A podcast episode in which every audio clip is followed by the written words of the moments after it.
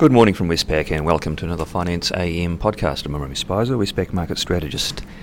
In the financial markets overnight, uh, US markets returned from their long weekend and continued to price in recession risks. Commodities plunged. The defensive US dollar is higher and bond yields are lower. Some, some quite big moves across those three asset classes. Not so much in equities. Uh, they managed to close little changed on the day. In the currency markets, the US dollar index is up 1.3% on the day. That's quite a big move. It takes the US dollar index to the highest level seen since 2002.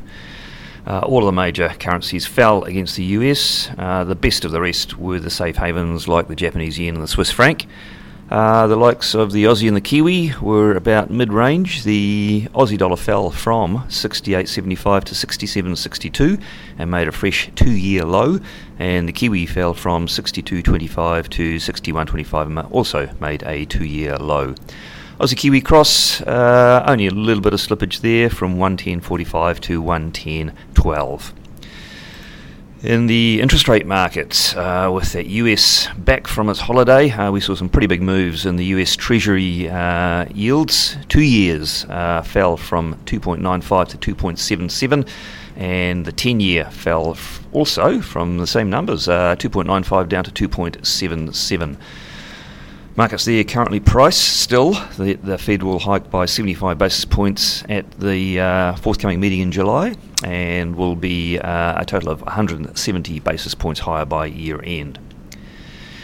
Australian interest rates uh, mimic those moves. They also had the RBA's uh, decision to follow on from. That, that, resulted in a 50 basis point hike, which was widely expected uh, and probably more uh, more than expected by the markets, which resulted in a small fall uh, from, uh, in the case of the three-year yield, down from 3.25 to 3.2 percent as a as, as, as a response over the first half hour or so.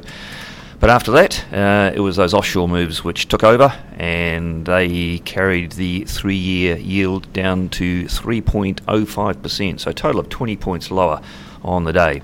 Similar story for the 10 year. It fell three basis points net in response to the RBA and then fell from 3.63 to 3.43% uh, following those offshore moves.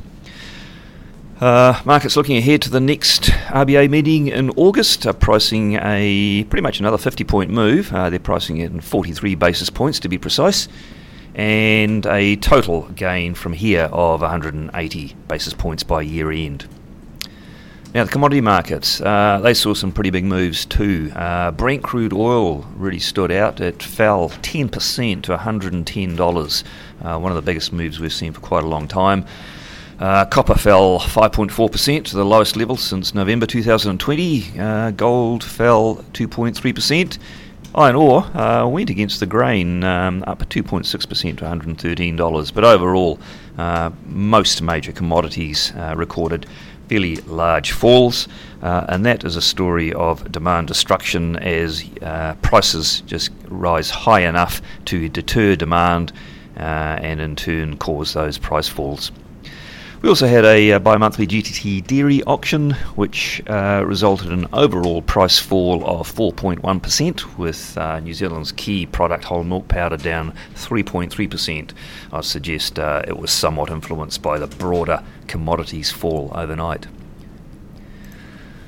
On the day, uh, what's out that could be market moving? Uh, not a great deal in the local time zone in Australia and New Zealand. Uh, up in the northern hemisphere, also really just a second tier evening. In the US, we'll be keeping half an eye on the JOLTS job openings report um, as we look ahead to Friday's important payrolls release. And we'll also keep an half an eye on the uh, Fed's June meeting minutes, which may provide a little bit of additional colour, although usually it, it does not. Well, that's it for me today. Thank you very much for listening. I'll be back again same time tomorrow morning.